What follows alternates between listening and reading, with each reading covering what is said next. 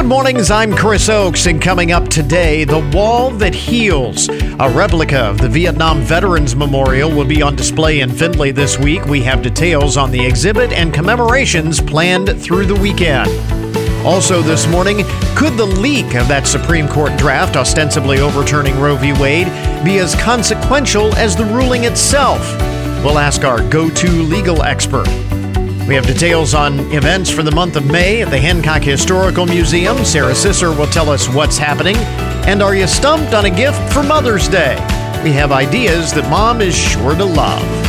This is the Good Mornings Podcast Edition for Thursday, May 5th, 2022.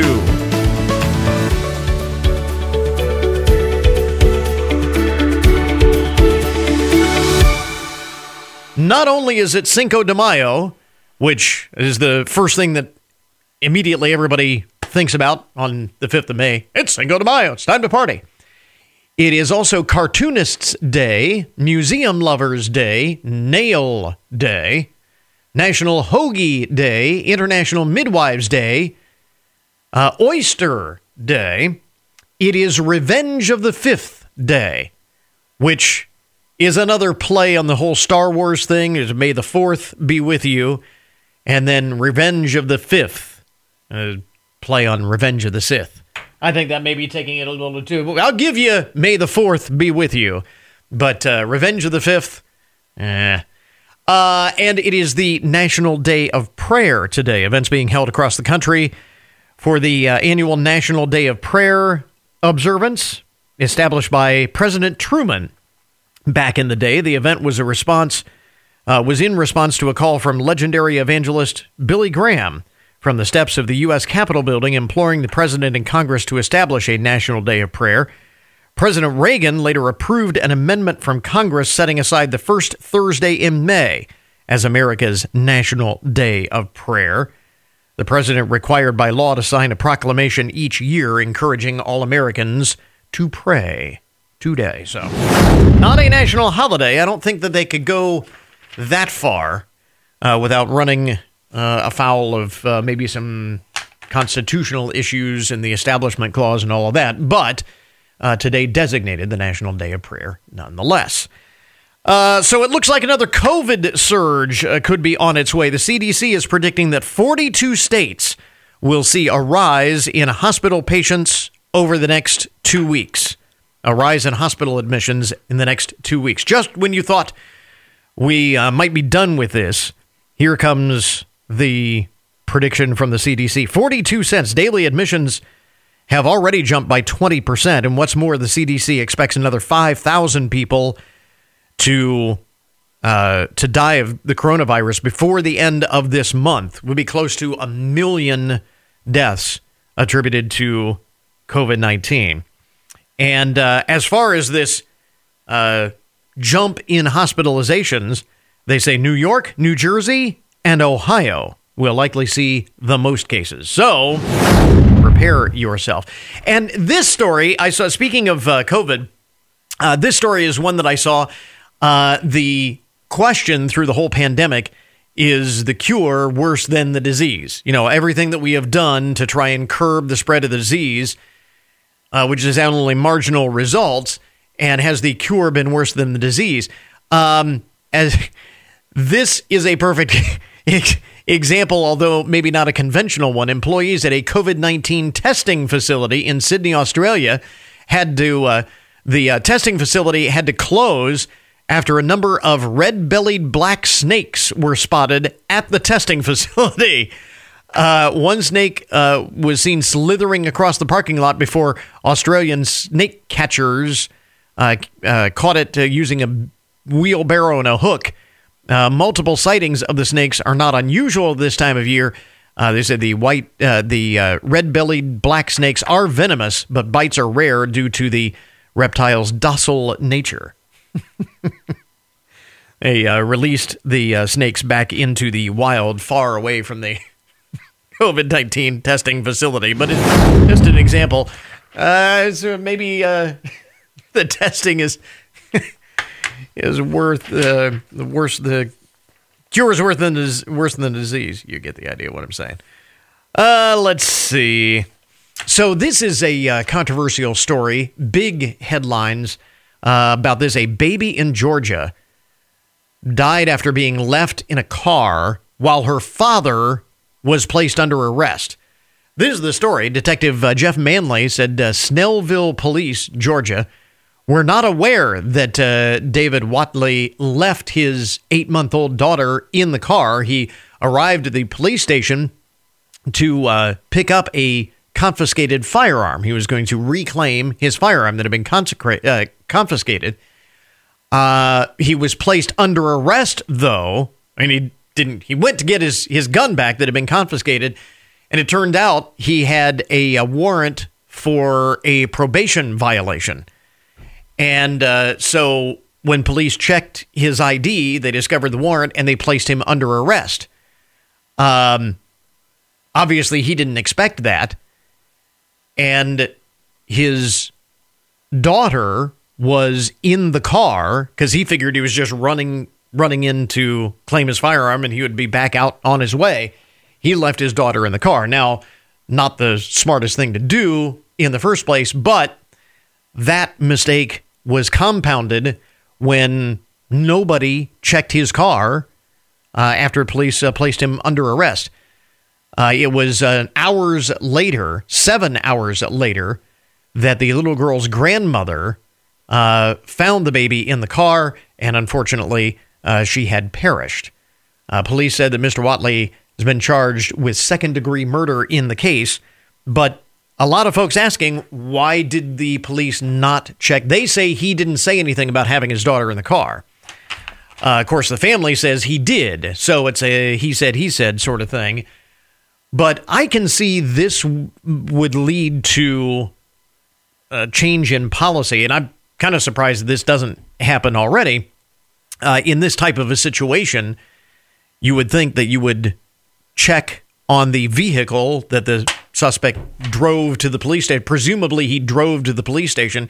You want to check the vehicle to make sure that it was secured and, and so on, just to prevent something. I can see this resulting in a major change uh, in policy, and uh, not just at the Snellville Police Department, but I would imagine all across the country. They're going to look at, at this and say, hmm, we need to maybe make a uh, policy change on this, make sure that that doesn't happen again. So simple. I mean, it could have been prevented so simply.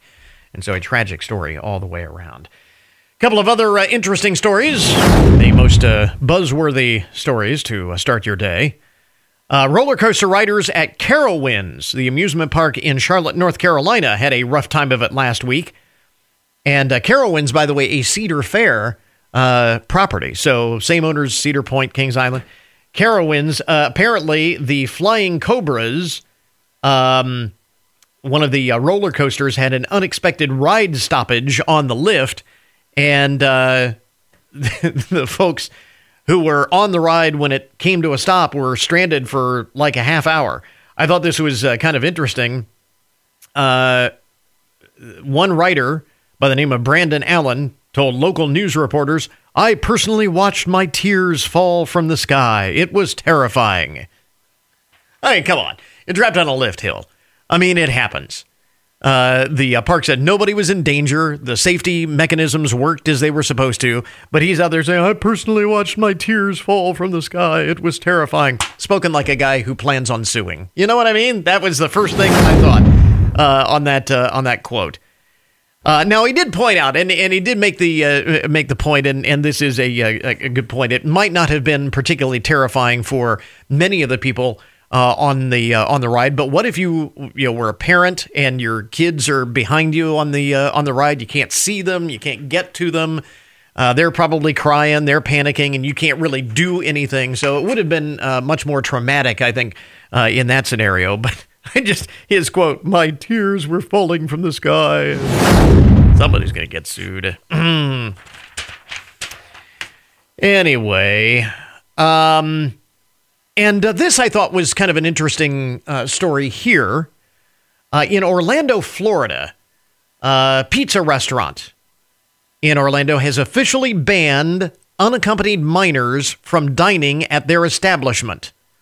In a Facebook post this past weekend, the restaurant uh, said being across the street from a local high school we have offered students lunch specials and welcomed guests of all ages for more than a decade. However, after continuously disturbing our guests, disrespecting staff, and causing general disorder, we have made the difficult decision to no longer permit guests under the age of 18 unless accompanied by an adult. We can no longer act like a daycare, student lounge, or student cafeteria uh, each and every day. As said, there have been a number of uh, bad interactions between students and other patrons at the restaurant. The co owner, uh, Maria Mencia, says ultimately we had to pick between catering to high schoolers or catering to adults. And obviously, we chose the adults who are not going to be re- disrespectful and are not going to cuss us out.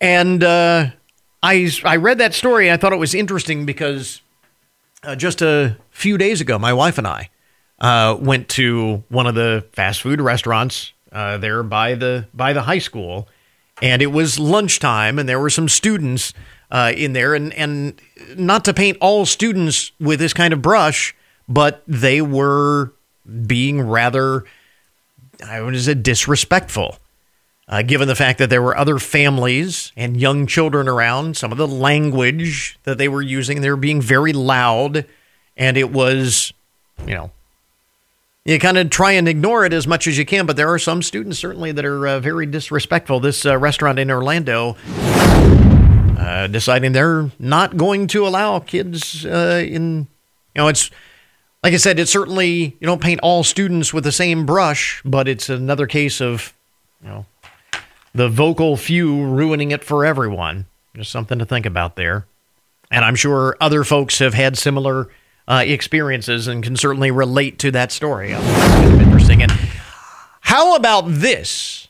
Among the first things you need to know, the most interesting and buzzworthy stories of the day. You remember the other day we were talking about um, the company that is uh, starting, uh, wants to mainstream the idea of space tourism. SpaceX took uh, the first space tourists to the International Space Station uh, last month.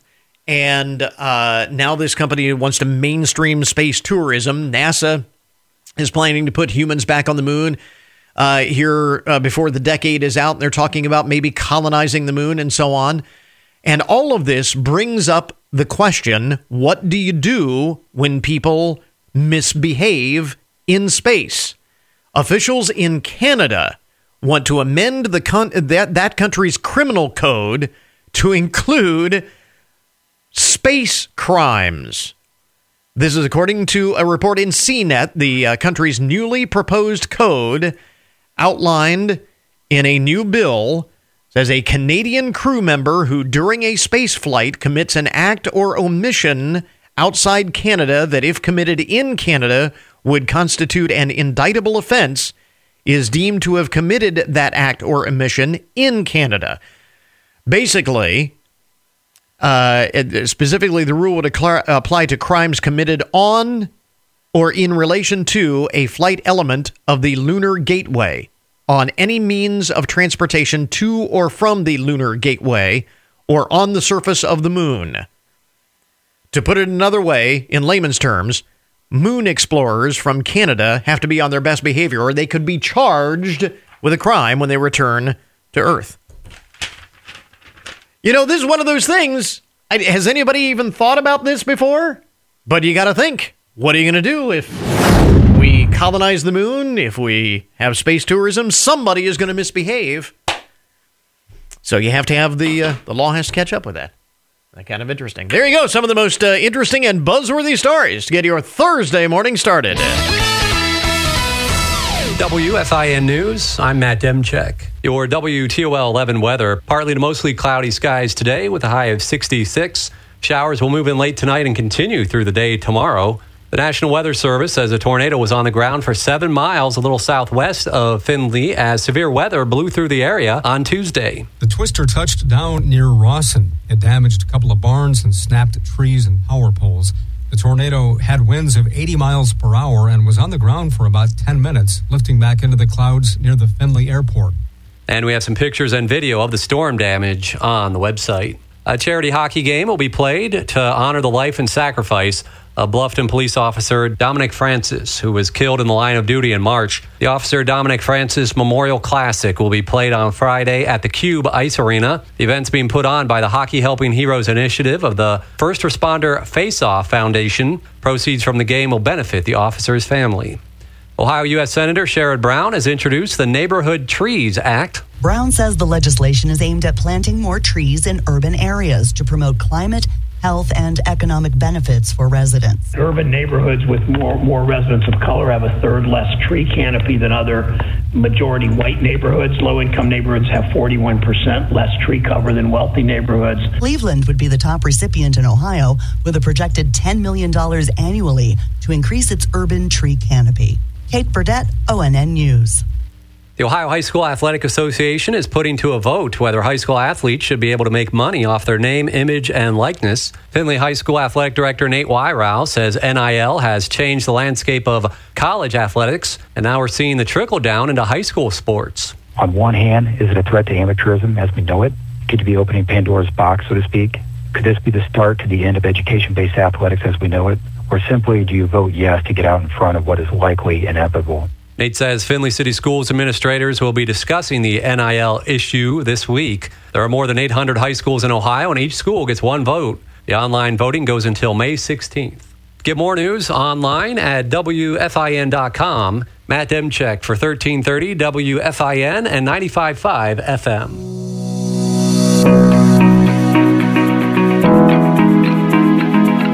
Cover story this morning, we have a studio full of folks uh, here uh, today to tell us more about the Wall That Heals. It is a replica of the Vietnam Veterans Memorial that is going to be on display in Findlay uh, public display beginning later this week.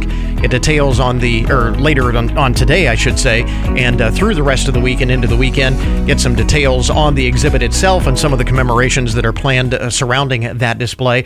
You're joined by uh, Ben Saldana, uh, Jim Knotts, Josh Davis, Scott Sterling, and uh, I'm just going to throw this out here. first of all, well, Jim, let me start with you because you're the the wall itself. you go all over the country. You came here from Delaware, I believe, right? That's correct. I'm with the Vietnam Veterans Memorial Fund. Mm-hmm. We're the nonprofit organization that built and dedicated the memorial in Washington, D.C. in 1982. And since 1996, we've had a replica of the wall that we take to communities around the country like this. Mm-hmm. We usually go to about 30 to 33 communities a year. And for us, it's such an honor because we look at this as our opportunity to bring the names home right. from these communities from mm where they came. And it is more than just the wall itself, as I understand it. I mean, there's uh, there are other things that kind of go along with this that drive home the point of why this is such a uh, important and uh, moving experience for it is uh, we have a, a, three quarter scale replica so you mm-hmm. you come out to owens community college and you're going to see it there and it is huge yeah um, but we also have the trailer that everything travels in, right. it has exhibits in the sides and becomes a mobile education center where mm-hmm. you get a sense of what it might have been like to serve in Vietnam, mm-hmm. idea of some of the kinds of amazing things that have been left at the wall over the last 40 years. I, which is amazing because I, have been to the wall a couple of times and you see the things that are left and you wonder yeah. what happens to those. And well, they generally are picked up by the volunteers who mm-hmm. work there and they make their way to the National Park Service and they have an archive facility wow. right outside of Washington D.C. So you have some of those uh, things we on do. display as well. We have lots of those kinds of yeah. the items. Um, but I think the most important thing that uh, this exhibit brings is it brings Vietnam veterans like Ben here from your community out. Mm-hmm. And it gives everybody in your community an opportunity to meet them, to talk to them, to say thank you and most importantly to say welcome home yeah. in a way that many of them were not welcomed when they first arrived back in the states. Yeah. Ben talk about how uh, significant this is uh, to you. What does this mean to you? Help us understand why the wall is so meaningful for uh, folks such as yourself who served in, in vietnam. Well a lot of people need to know that a lot of people sacrificed a lot to yeah. be there and yeah. this is a big um, remembrance of what or who they were and everything and and that holds pretty true. emotional to to attend. Yeah, and that holds there true. are people on that, their names on that wall that Mm-hmm. Yeah, I know, we know. yeah, So and, and and that holds true even though this is not the original. This is a replica. Knowing that, it's still it's very significant. Yeah. it's it's it's it's awesome. It's Yeah. um, Josh and Scott uh, with the uh, uh, local uh, AMVETs, right? Uh, we're helping to uh, bring this uh, to uh, to Findlay. Talk a little bit about how all of this uh, came about because this is the only the wall's only stop in Ohio uh, this year. Yeah. Well, we started the project in 2019. Mm-hmm. Uh, we were approved for for 2020, and then our lovely COVID hit yeah, we know what happened there. And I chose to push it back a couple years just due to the fact of I wanted to make sure the COVID was slowing down very well. Right. Because we're targeting our Vietnam veterans that are Sure. getting up there in age. Sure. And, you know, I want to keep everybody healthy as we can just to enjoy enjoy the, the moment. Yeah, and uh, thanks especially to uh, Owens for uh, hosting uh, the the wall. Uh, it's a great location uh, for the uh, display. Yes, it has uh, turned out to be a very beautiful place to set the wall up, Mm-hmm. and they've been more than willing to help, and Yeah, it, has been phenomenal. there are uh, a couple of uh, of things, special ceremonies that you're doing uh, over the course of the weekend uh, to. Uh, not only, I mean, it's the public display of the wall will be 24 hours a day beginning later this afternoon, right? But then there are a couple of other uh, special things. Yeah, there are some special events throughout the week, and uh, Josh is going to talk about those. But the the exhibit is already open. We completed the erection of the wall and the the exhibit yesterday, so it is now open 24 hours a day until Sunday at 2 p.m. Mm-hmm. Okay. So come on out today. It's going to be great weather. Yeah. Come out tomorrow when it's raining and see the wall in that environment. It really is amazing to experience. Yeah, like don't that. let the weather keep you away. yeah, don't let the weather keep you away, and then come back at night because the lighting we have on it is just phenomenal. Yeah. and you'll see that with the events that we have planned throughout the week. So uh, the first one is later this afternoon, right? Yes, at 4:30, it's our welcome home ceremony, and we have uh, a few guest speakers coming out. And it'll be a short, Mm-hmm. Short So, so kind of the, like the unofficial grand opening kind of thing. yes. Yeah. Uh, and then you've got a couple of other things there. Saturday at noon, we have a POW MIA ceremony.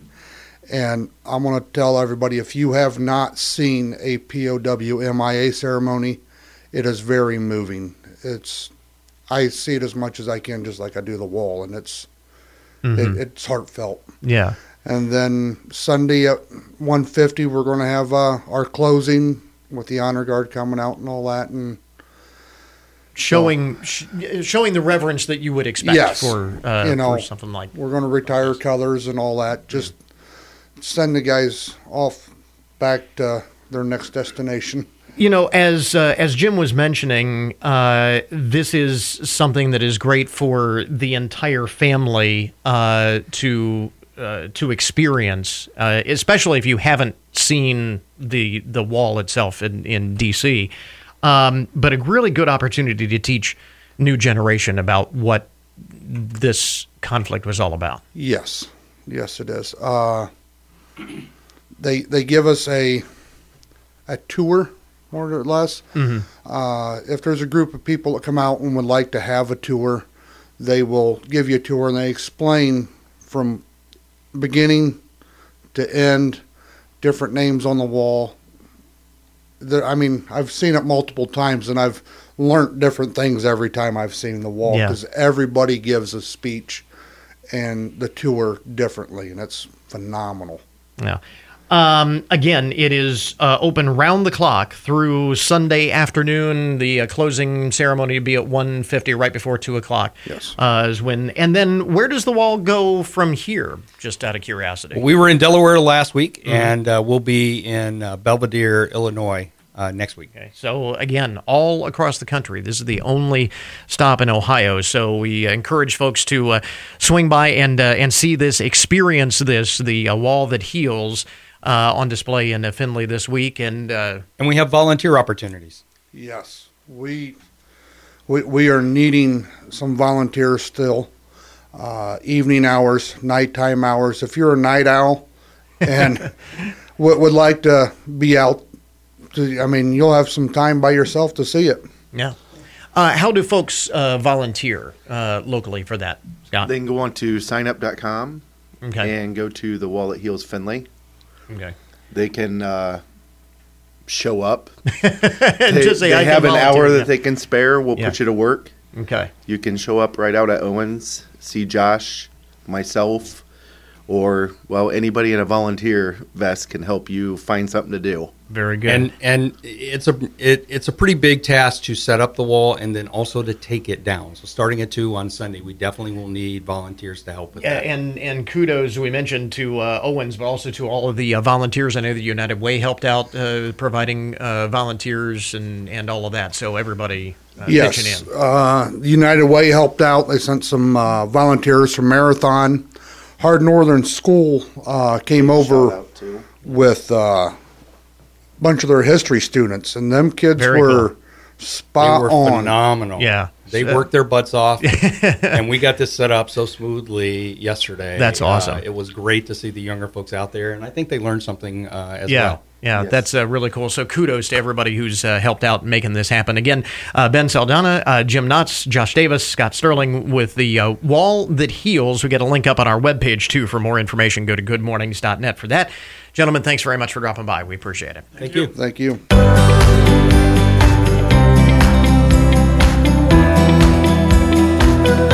When I was, I don't know, I guess about 12 years old, I accidentally stumbled across one of the Christmas presents that my parents had hidden in the closet. I wasn't looking for it. I actually accidentally stumbled across it. They tried to explain it away, but no matter what they said, I knew that I was getting a new boombox under the tree. Well, this week's leak of that draft ruling from the Supreme Court that would overturn Roe v. Wade feels much the same way.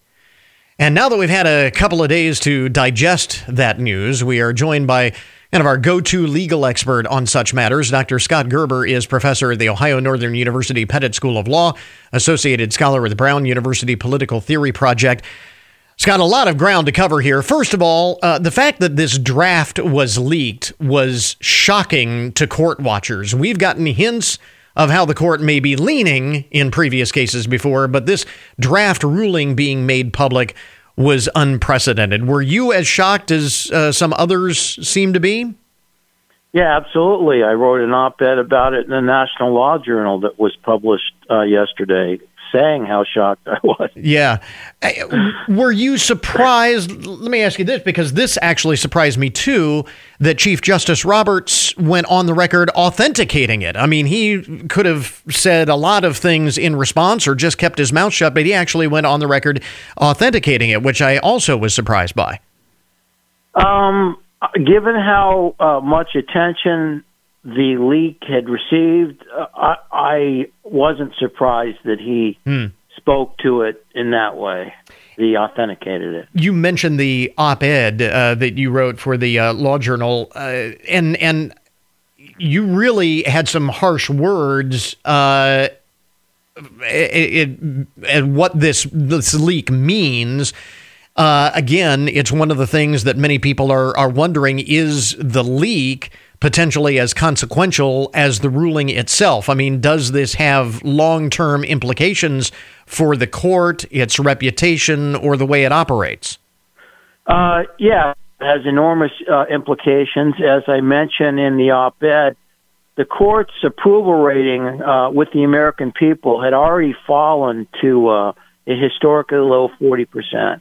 And this is just going to drive it down even more because the leak was done for partisan reasons. Whether it was done for partisan reasons from by someone on the right or the left is unclear at the moment, but nevertheless, it was it was designed to influence a result. And you make the argument that this is another example of the politi- uh, politicization of the uh, uh, of the court, which is historically been supposed to have been a nonpartisan uh, branch of government. Although you know we've kind of known for a while that that's not really the case.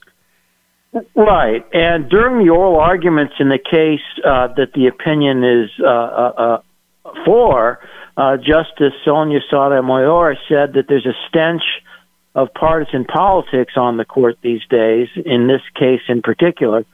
And I think this proves that she was correct.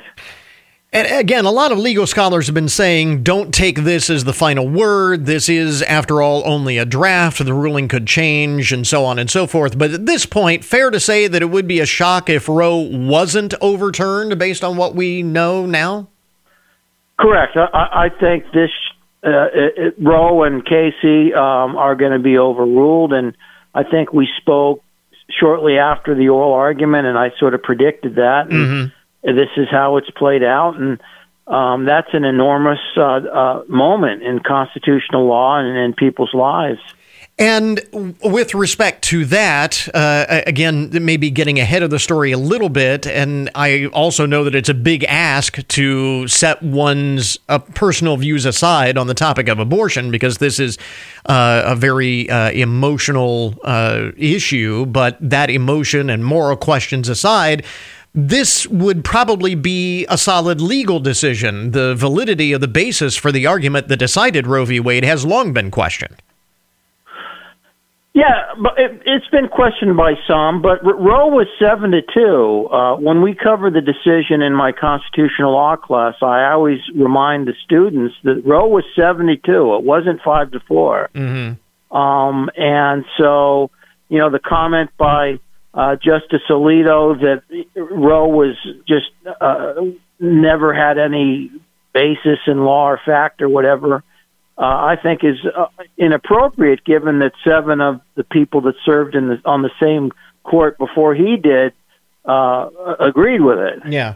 It gets to the heart of what may be the biggest constitutional debate uh, of our time. Does the basic right to privacy exist? The framers certainly danced all around it in the language of the Constitution, but the word itself is not there, and that has launched a, a thousand legal debates, as you well know. Yeah, and um, I, I teach another course in constitutional interpretation, a seminar on that. And uh, there is a right to privacy if you don't take a literal textualist approach to reading the Constitution if you take one of the other approaches, and I've written about this, you can identify one. And I'll just take one major step here. Um, Alexander Hamilton, uh, when he was arguing against the need for the Bill of Rights in the Federalist Papers, one yeah. of his arguments was that the Constitution itself is a Bill of Rights. And what he meant by that is the Constitution and the American regime itself is about liberty. That's what we're about. If you ever ask anyone from other countries or whatever, what one word do you think characterizes America? They say liberty. And so liberty is a, is a synonym for autonomy. And the privacy cases are about autonomy. They're about autonomy, the right of a person to direct his or her own life, and in this context, the right of a woman to make her own uh, liberty, uh, autonomy, reproductive choices.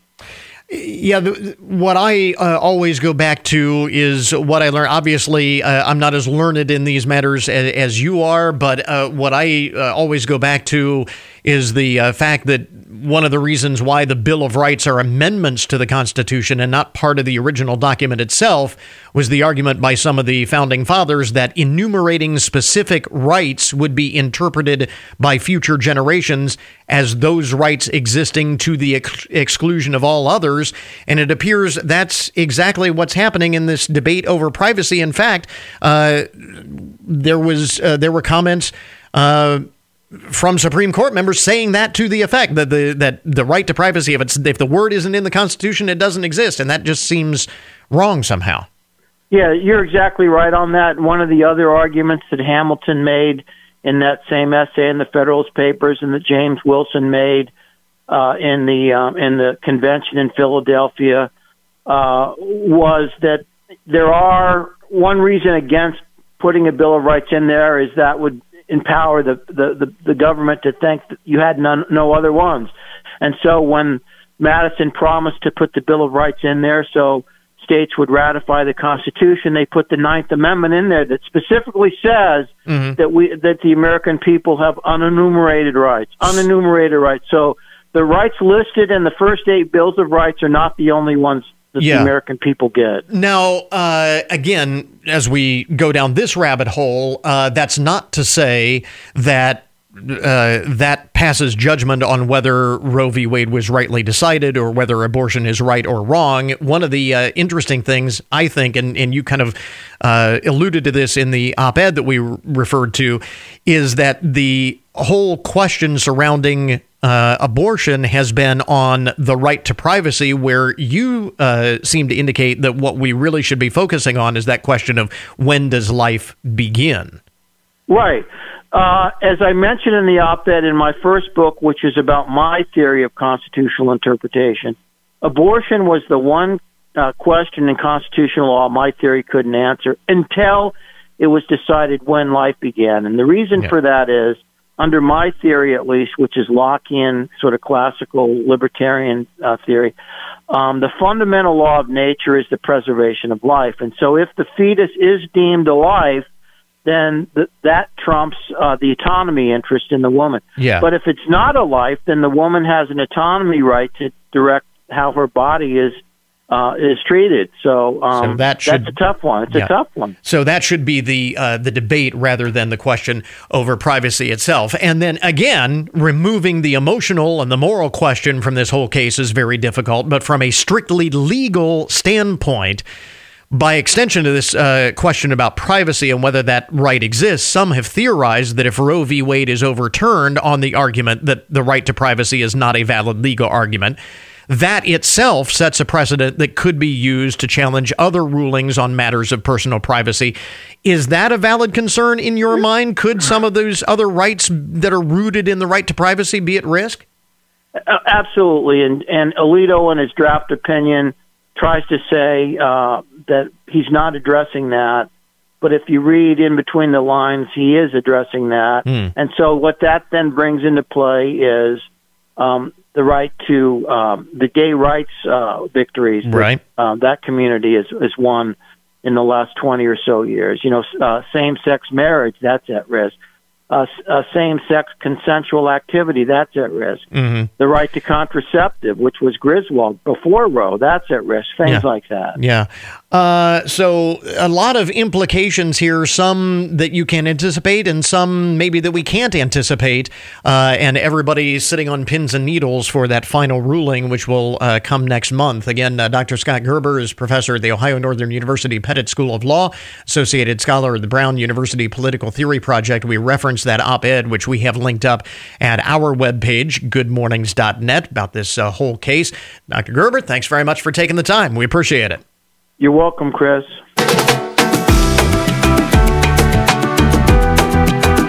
So, another month of activities at the Hancock Historical Museum. Sarah Sisser is here with all of the details. And this, first of all, the uh, Brown Bag Lunch lecture that'll be going on today is a big one. Uh, tell us about this. Yeah, we've been looking forward to this one. So today at noon, um, we will have Judge Reginald Routson, Reg Routson, so many of us know him, um, talking about the local rock bands that were here in Findlay in the 1960s. So this goes alongside the exhibit that we opened in February, Right. um, and that was really with a lot of assistance from Reg as well. Um, he helped us to kind of dig up some of these lost band members, um, and we've done some great oral history, some interviews with some of these band members, um, and we're able to, to uncover a lot of great photographs of the bands playing at some of the great local music venues that were here in the 1960s. So he'll be talking about that and I think we should have um, several members of these bands joining us as well. So I'm sure it'll become a little bit of a panel discussion. Is there going to be a jam session or? Uh, you never know. I've learned you never know with Reg. So that's a good that point. could happen. You know, it's interesting. You mentioned uh, it, it's a celebration not just of the bands and the people who made music locally uh, or part of that music scene, but also the places that they played, many of which are no longer around. Right. Unfortunately, most of them are, are no longer here. So I think people have wonderful memories of those venues and just kind of growing up listening to that music and Mhm. uh, dances, high school dances, and you know Friday and Saturday nights at those places. And of course, music is uh, is the universal language. I mean, we all have so many uh, important memories in our lives that are tied to associated the, with the that music. song. Yeah, Yeah, so. I think you're exactly right. And so I've been noticing people we've had a lot of traffic for this exhibit um, since we opened in February. I've been noticing people uh, dancing a little bit in in the room when they view the exhibit because you can listen to some of the songs um, recordings that we have of these bands playing and it's also become something of a reunion frequently on sundays when guests come in Mhm. um, they'll see people you know they went to high school with in the Yeah. in the 60s so it's been a lot of fun Yeah. So uh, one not to be missed, the Brown Bag uh, Lunch Lecture, and that begins at noon, uh, open to all, right? It is open to all. Um, it is three dollars if you're not a member of the museum. Free if you are. Um, would encourage you uh, if you can give us a call yet this morning um, to make just a, a reservation for that. We are expecting a large crowd for this one, Sure. so come a little bit early so you can get yourself a seat. It's going to be a good one. Uh, later this month, we've got another classic movie night coming up. What is the featured film this month? So this month, Classic Movie Night will be on Friday, the 20th. It is always free and open to the public, and it will screen at 7 p.m. And this month we have Laura, which is a 1940s film. It's uh, film noir. Um, and so something great about these classic movie nights is that you learn a lot about the context of the film. So you'll learn a little about a little bit about the genre of film noir and, Mhm. and what that meant and um, Yeah. the heyday of that. That's really interesting because film noir is kind of like a cinematic experience all its own. You're exactly Uh, right. Yeah. So um, we always have discussion beforehand and guided discussion afterwards that you can stick around for. Free refreshments and again free and open to the public at 7 p.m. Uh, on Friday the 20th. Okay, so uh, mark that on your calendar. One other thing to mention, and this is not actually happening in the month of May, but you're planning for it, and uh, people want to get their tickets for this a day trip that you have coming up in June. That's right. So we're fi- we're really excited to be able to finally bring this back. This is something we started several years ago. We call it um, a taste of whatever city we're going to be visiting. Um, and these have become extremely popular. We typically sell out. It's a day trip. We get a charter bus to um, a city within driving distance, of course, for the day. Um, we've done Cleveland, Cincinnati, Columbus, Ann Arbor, and Detroit. And this year we're going to Akron. Mm. So I love planning these trips because this is the way I like to travel. I like to just kind of eat my way through the city and learn more about the culinary history. Um, and we also focus on the architectural history. So we'll be making some great stops at Stan Hywet Hall, which is an amazing um, estate. If people haven't been there before, it's sort of like the Biltmore of Ohio. We'll be going there. Um, the Goodyear plant. Um, we're going to again be eating our way through the city. Lots of eating throughout the day. Um, we're going to be going to the one of the Barberton chicken halls, which is a whole history in and of itself. And so, really, you learn a lot about how the community developed um, with those different influences within their culinary history, Mhm. and see some beautiful architecture. So, they the trips do fill up fast. This year, our trip is going to be on Wednesday, June fifteenth. Um, I already have a long list of folks that uh, plan to plan to join us. So if that's something you're interested in, give us a call at the museum uh, or visit our website, and we can get you a reservation on the bus. And that, again, is open to everyone. You don't have to be a museum member or anything like that, right? That's correct, So but you do get a discounted uh, price for the tour if you are a museum member. Okay, so you can ask about that uh, when you call as well. And again, not necessarily a deadline for that, but obviously seating is limited. So That's right. So our deadline will be the week before the trip, but I do anticipate that it'll sell out before then. So Yeah. definitely give us a call if you're interested. sooner rather than later. Akron is a really interesting choice too because uh, so many, so often we it's in the shadow of Cleveland, and and you know, so we don't think of Akron as having its own identity and its own you know cultural uh, influences and so on. Yeah, again, I love planning these trips because I learned so much about that city, about Yeah. that community, and um, I've really enjoyed kind of diving into the history there in Akron. So there will be plenty for us to see and taste. So if you think you know Northeast Ohio, uh, you're pro- likely to learn something new uh, even on this trip as well. So uh, more details on all of these happenings at your website, correct? That's right, HancockHistoricalMuseum.org. Again, uh, Sarah Sisser with the Hancock Historical Museum with us this morning. Sarah, thanks very much. Thank you, Chris. We interrupt this program to bring you a broken news alert. Today's update on the odd and unusual side of the news brought to you as a public service, more or less, of Hancock County Veteran Services.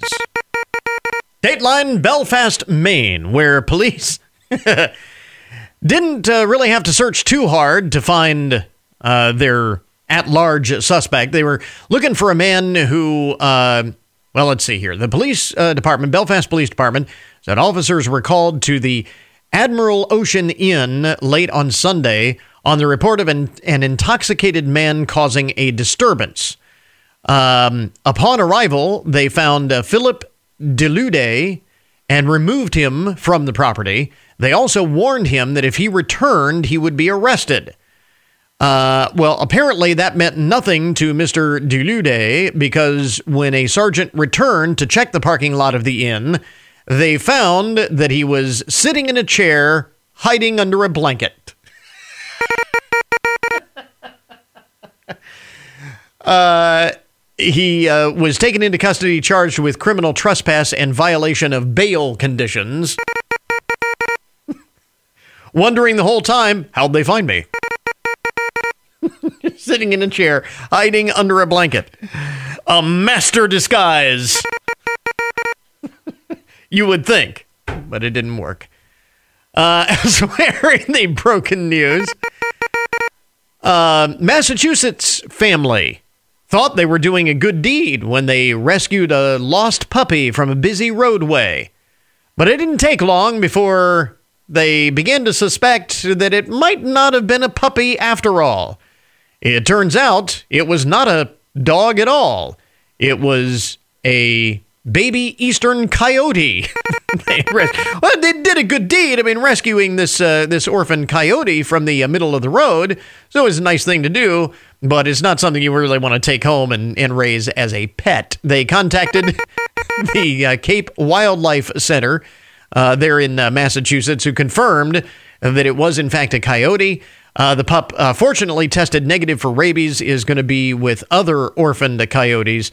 Uh, they took it off the family's hands, going to be with other orphaned coyotes until they can be safely released back into the wild. Oops. Uh, you know, guys, I don't know that this is a puppy. Uh, three students, this is just crazy. Three students in Michigan are under investigation for posing as a 35 year old woman online and trying to blackmail a teacher they tricked into sending them racy photos. The uh, teacher sent a sexually explicit photo uh, to the uh, teenagers without knowing that they were not the 35 year old woman they were pretending to be when we have these catfishing type stories, isn't it usually a, a, adults who are posing as children to get their hands on inappropriate photos? In this case, it was the uh, other way around. The students threatened to send the photo to others. Uh, the Van Buren County Sheriff's Office, uh, Van Buren County, Michigan, says it went on for about a week. Um, trying to blackmail this teacher to, to keep the photos under wraps before uh, they were called in on the case this past Monday. Wow. I think that teacher has some splaining to do.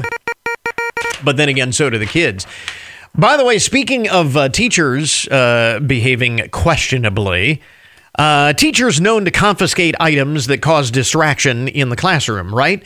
Um, ask any kid if they've ever been told to put away their cell phone or it would be confiscated. Many kids have had phones confiscated, but it seems this teacher uh, overstepped uh, overstepped the boundaries a little bit. Parent um, posted on, and I'm not sure exactly where this is. Uh, it was an online story. It was posted on the bulletin board Reddit, uh, claiming that her 15 year old daughter's teacher had confiscated the child's phone during class and held onto it for an entire week.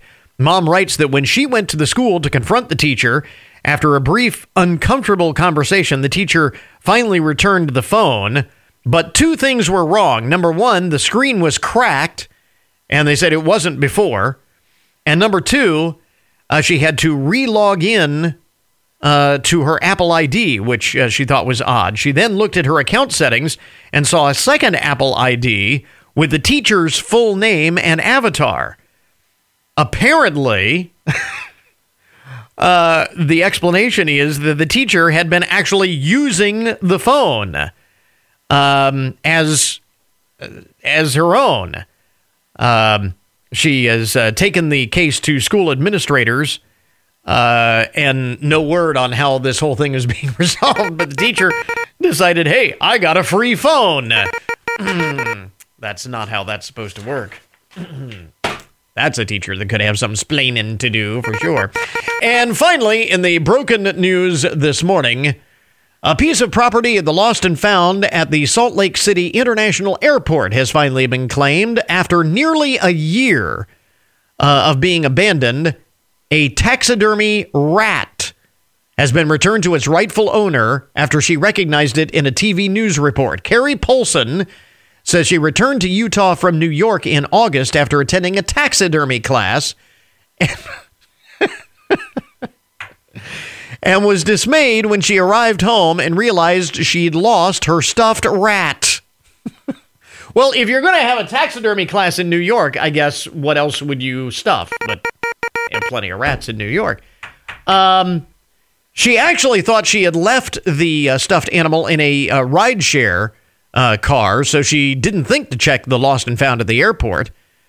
Uh, but that's where it was. The rat was in good hands at the Lost and Found, as it turned out, as the supervisor there noted that workers had dubbed the rat Stuart and adopted it as their office mascot.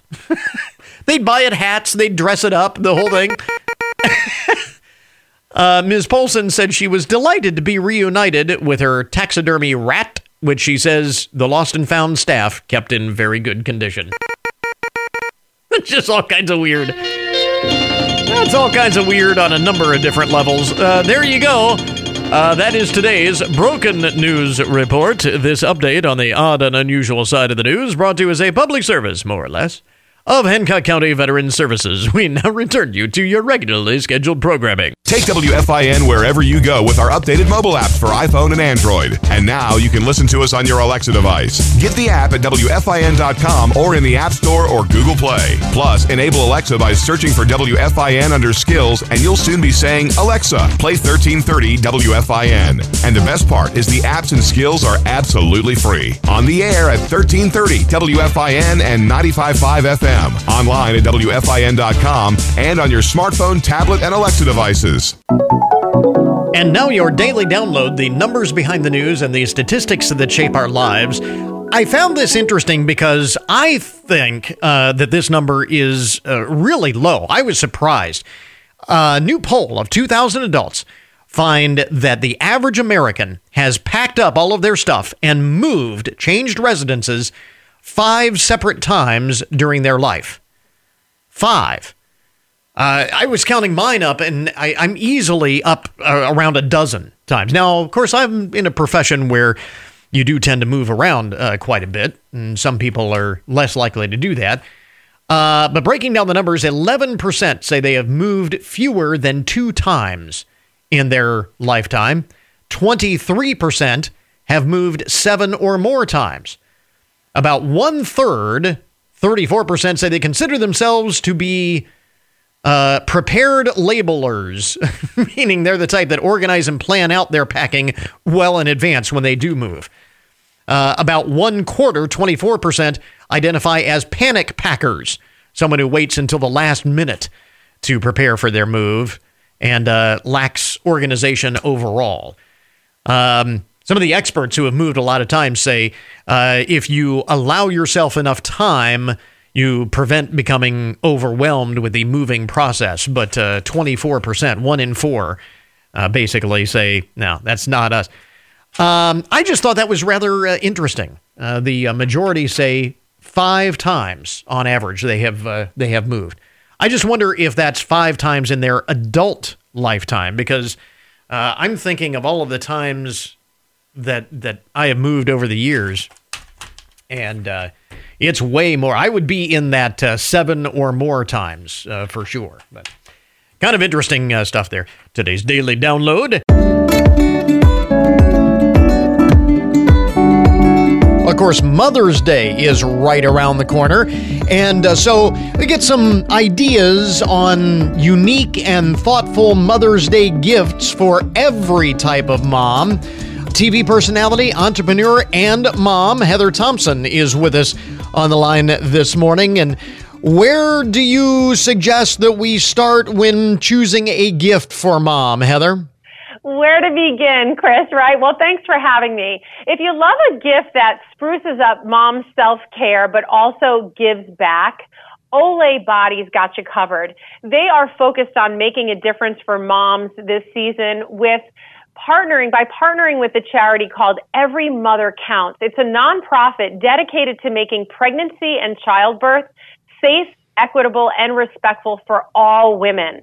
So from April 30th to May 27th, if you go to a Walmart for every bottle of Olay body wash, body lotion, and hand wash with collagen purchased at that Walmart, a dollar will be donated to every mother counts.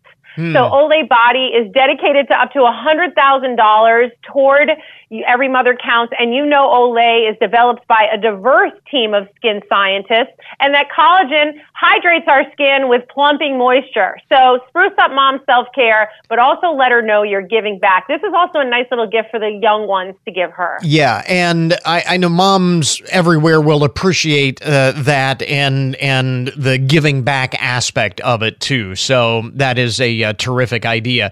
Uh, you also have some great picks for Mother's Day gifts that she will actually use because I think we've all done that.